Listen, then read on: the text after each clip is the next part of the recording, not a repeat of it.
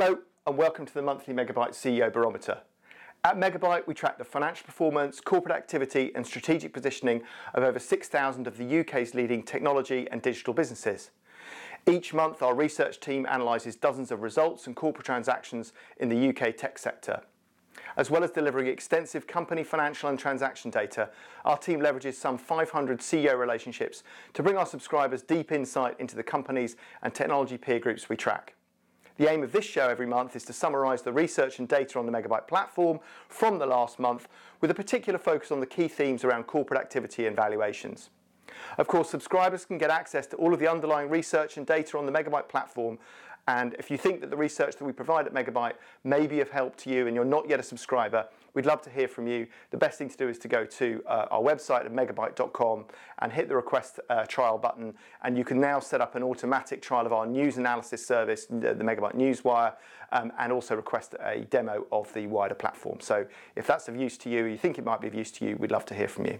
So here's a quick canter through the key highlights from this month's CEO Barometer. UK tech sector share prices were actually pretty robust for the first time in a few months, uh, with a modest increase in both software and ICT services, although valuations do remain stubbornly low. However, this looked pretty modest compared to a really strong market in the US for tech sector share prices. The Nasdaq was up again very significantly during June and is showing um, an increase of over a third year to date, and the BVP Cloud Index is also up very significantly. In terms of deal flow, it was a mixed picture again, and uh, Overall, we saw 106 deals on the Megabuyte database during June. That was down 22% uh, to 22% year on year, um, but it was up significantly on May, which was a very weak month where we only registered 83 deals. There's actually some signs of recovery, some, some green shoots in the capital markets after a very, very long period of, of, of weak activity. There were only two deals to talk about in the capital markets, but they were quite significant. There was a meaningful IPO, the first decent sized IPO we've seen uh, since 2021, and also a significant follow on public offering. So uh, there are start, we are starting to see some of those green shoots. There have also been a couple of meaningful fundraisers um, announced just in early July. Equally, uh, venture capital seems to be showing some, uh, some recovery, albeit led by um, AI uh, deals with weakness elsewhere. And we saw a 9% reduction overall in deal volumes in VC, um, down to 53 deals. But that was a significant increase on the previous month. And also, we saw nearly 800 million of money raised in VC deals across the month, which was a significant increase on the previous month, albeit again down year on year. Um, although, and that was actually um, um, significantly helped by one very large deal in the fibre sector. Nevertheless, I think we're seeing some green shoots also in VC. Conversely, private equity continues to be quite weak, and I think we're seeing this and, and M&A being impacted partly by um, um, the uh, weaker debt markets and the cost of debt, uh, and also just general sentiment in the private equity world in terms of uh, secondary buyouts. So we saw Five deals in total in PE. That was down from 12 in June 2022 and just one secondary buyout compared to six secondary buyouts in uh, June 2022. Um, and that's really private equity investors showing real caution about exiting existing portfolio companies when there is un, um, uncertainty around valuations and current trading. M&A, as I said, was also weak, although better than a very weak month in May. We saw um, we saw 46 deals uh, registered on our database during June, um, up from just 38 in May, but that was down 29% year on year. So we are seeing continued weakness in the M&A market. Again, partly related to weakness in M&A, but also partly related to weakness in in uh, the debt markets, which is all a bit circular, I guess. So where are we in terms of the outlook? I think we find ourselves at a bit of a crossroads. We've got, um, I think, some early green shoots. They are they are early by definition, I suppose. Some green shoots in the uh, venture and capital markets, um, and weakness, I think, for the first time in a while in private equity and M&A still quite depressed. And it's going to be very interesting to see how those trends develop over the next uh, few months as we enter the second half of the year.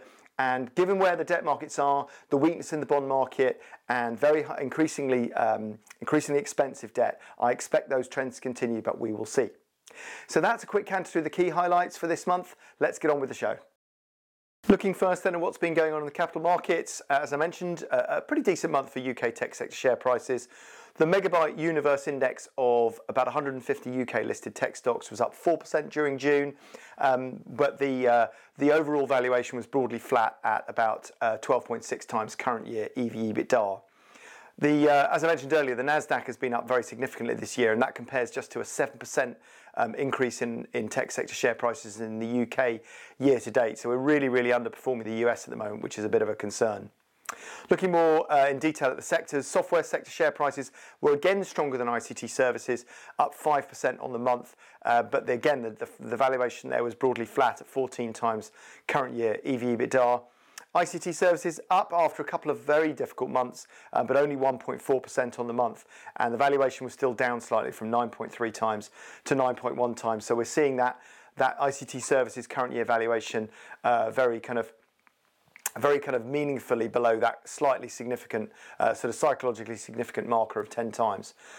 Um, in the US, as I said, things much, much stronger, much healthier, uh, reflecting candidly a, much stronger set of public companies in the US and a much broader base of listed companies in the tech sector in the US.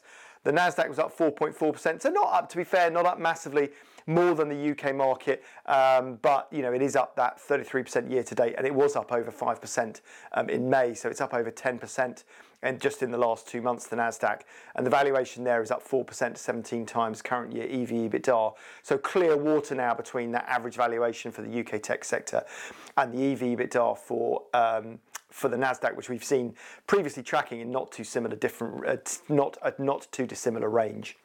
The BVP, the BVP Nasdaq Cloud Index that was up three percent, but again that's up uh, nearly a third, nearly thirty percent year to date, and the EV sales multiple is up slightly again to seven point six times. So we're definitely seeing recovery there, and I think that has some connotations for the VC market, which often uses the BV, BVP Cloud Index as a valuation um, kind of benchmark, if you like.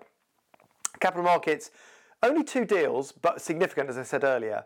One follow-on public offering. This was Midwich raising 53 million to fund acquisitions. That's an AV distributor, uh, very sort of popular public company listed a few years ago and doing very well. And the IPO was in the payment space, um, CAB Payments, emerging markets payment business. That raised 333 million on an 861 million market cap. So pretty chunky IPO. And as I said, the first one we've seen for many a month. Um, and in early July, we've seen, um, uh, just today actually, uh, as I'm recording this, uh, a 10 million raise from Kooth in the digital health space. That's to help with a, um, very significant contract they've won in the US, which is great news for them. And also a 25 million sterling, roughly 30, 30 million dollar raise from WANdisco. Don't even know where to start with that. Regular listeners will will know that I talk a lot about WANdisco. I honestly didn't think they were going to get that fundraise done. So hat tip to them for actually getting it done quite where they found the investors to put more money into that black hole, I really don't know. Best of luck with that, Mr. Kelly and your new crew. Um, but I'm not particularly optimistic about the uh, about the outlook for that. The very best they can do with that now, in my opinion, is use it to bo- get some kind of momentum behind sales and get that business sold as quickly as possible. But also, I think it was interesting. Another deal, not technically in our accounted in our uh, in our capital markets deals, but Advanced AVT. This is a cash shell led by Vin Murria and raised 130 odd million um, in 2021 actually, and has been sitting there with that cash burning a hole in its pocket for that time but managed to find a deal in the form of some software assets from Capita, which many of you will probably know has been going through a restructuring for, me- for many months now and selling pretty much all of its te- technology assets. That was a 33 million pound deal, and um, I think that's significant also of, of more confidence in the capital markets. Although it didn't, AVT had the cash, so it didn't need to raise money for that, but I still think overall that signals some confidence. So where we are, where are we on the capital markets outlook? Well, I, I, I, those of you who regularly listen to the show will know that I I've talked about a recovery in capital markets later in the year, since late last year, early this year. And candidly, that was really primarily just because it felt like we've been in the doldrums long enough rather than any kind of particular science to it. But when you think about it and you think about the relative performance of private equity versus uh, versus capital markets, private equity both in terms of the primary deals, but also in terms of the M&A activity that very much supports valuations and returns, and don't forget sweet equity um, uh, performance for management teams in private equity is much more challenged now. And I think that will mean some businesses that might have gone PE will go. Uh, we'll start to think about going IPO again, where debt obviously is just not a feature, particularly or at all, frankly. And also uh, with the VC market, um, I think there will be a number of businesses that um, are still trading well, but have cut back on their on their growth ambitions, so aren't necessarily ready for the next round of uh, VC, but might be worth might, look at the capital markets for their next liquidity event. Um, so I'm, I'm reasonably optimistic about the capital markets. As I always say, I don't think that we're going to see any significant long term reversal of trend in the de equitization we've seen in the tech sector and more broadly in the capital markets. But I do think the 12 month outlook for the capital markets is better than it's been for some time. So, more optimistic on capital markets. Let's take a look next at what's been going on in private equity. So, another very quiet month for private equity with just five deals in the month. That was down, as I said before, from 12 deals in June 2022, and, uh, and SBOs are really incredibly quiet.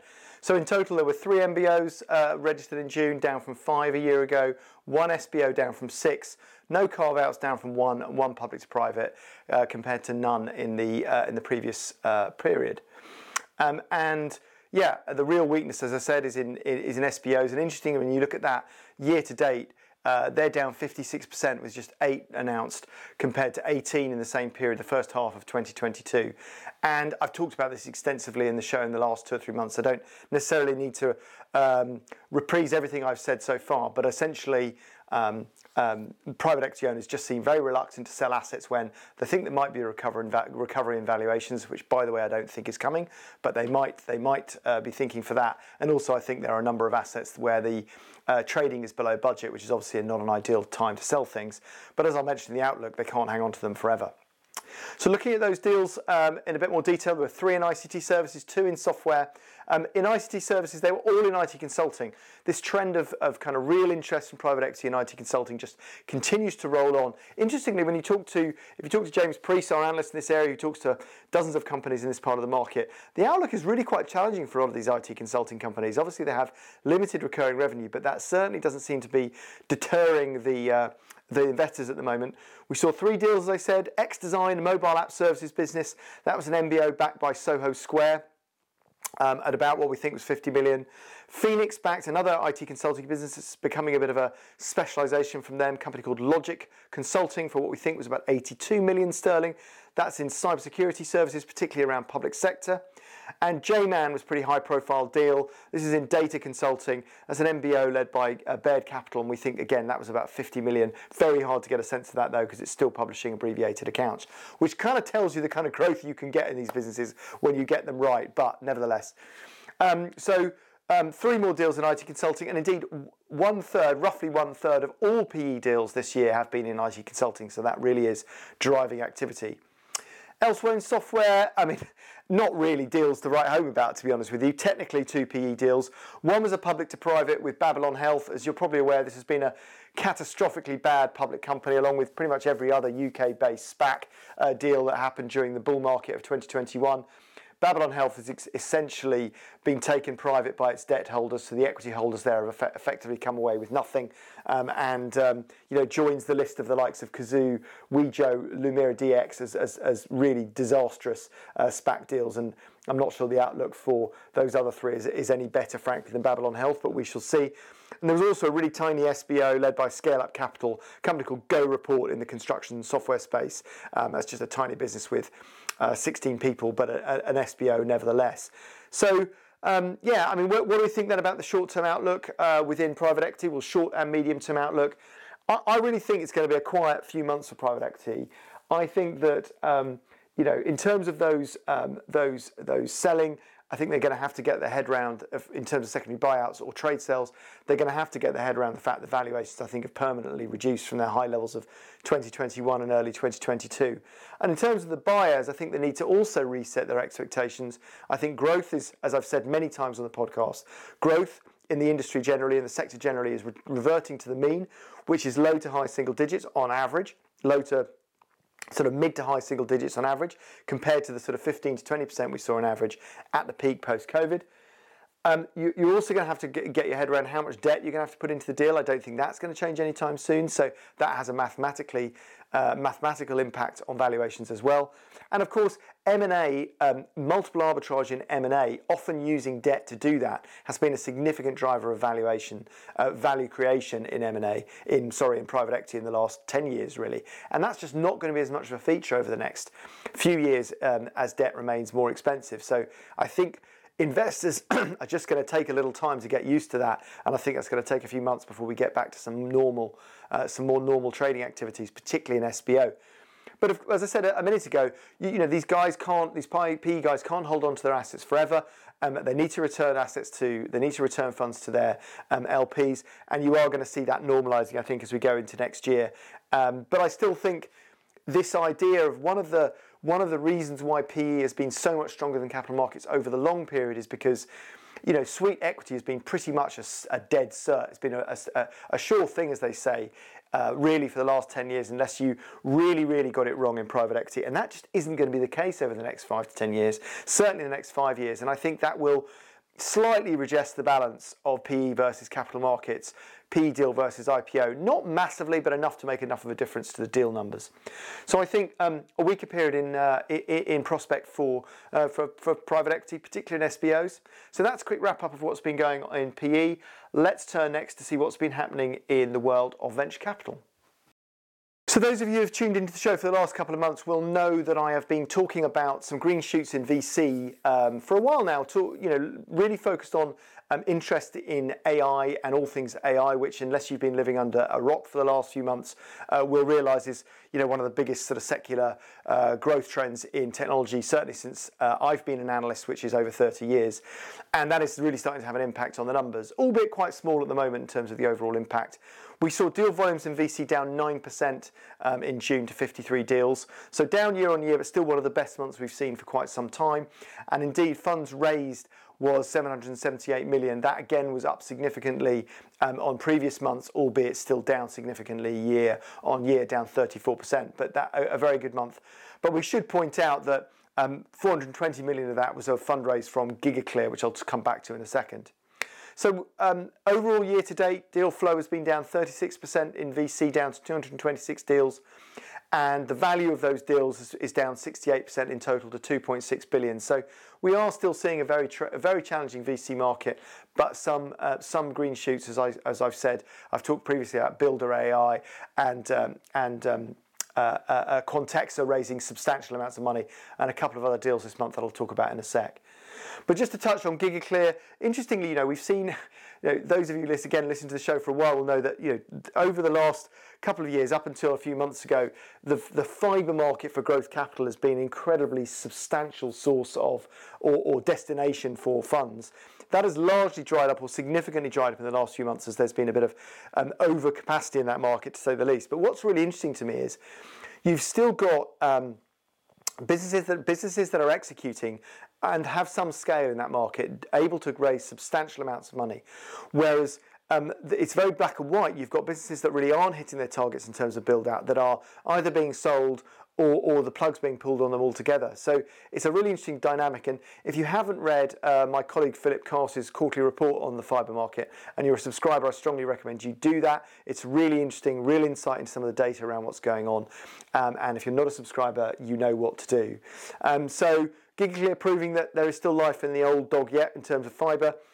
Um, I promised to come back to talk a little bit about the AI piece and the information management sub peer group, which is what we uh, on our database where you see most of these AI deals.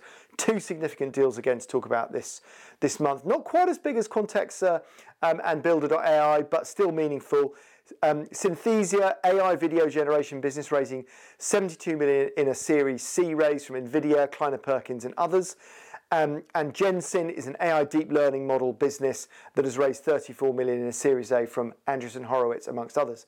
So you've got the real bluest of blue chip um, West Coast VCs going into these businesses in the UK, just signalling how much interest there is in this early stage AI build out. And I really only think we've started to see the, just started to see the beginning of that trend, which will play out, I think, a lot over the next few months, which I think will, and years actually, which will, I think, support overall deal volume in the market. Um, so um, elsewhere in VC, um, having taken a bit of a breather, um, you know, fintech again, a bit like fibre, was a real driver of growth in, in investments in, in the sort of 21, 22 timeframe. Um, nine of the 15 deals uh, in, uh, in 53 deals in, in VC were in fintech last month. So some some some uh, an interesting bounce in that part of the market. Again, mostly in payments. That was where we saw most of the deals before. And I'd highlight a 47 million Series B for Volt was the largest deal. We're not seeing those mega raises that we saw, but definitely some uh, definitely a much busier month in fintech. Um, elsewhere, I think a broad spread of deals. Um, eight in business to consumer software, six in CRM. Uh, seven in government healthcare, six in HCM and financial management, so a good broad spread of deals across the piece. So overall, just thinking about the outlook briefly, I do think that uh, we've seen the worst of the VC market. I think we're going to start to see continuing uh, gradual recovery, uh, but a changing, a changing um, kind of deal type uh, with AI really not deal type but you know change in where the money's going with a real focus on AI over the coming months and years.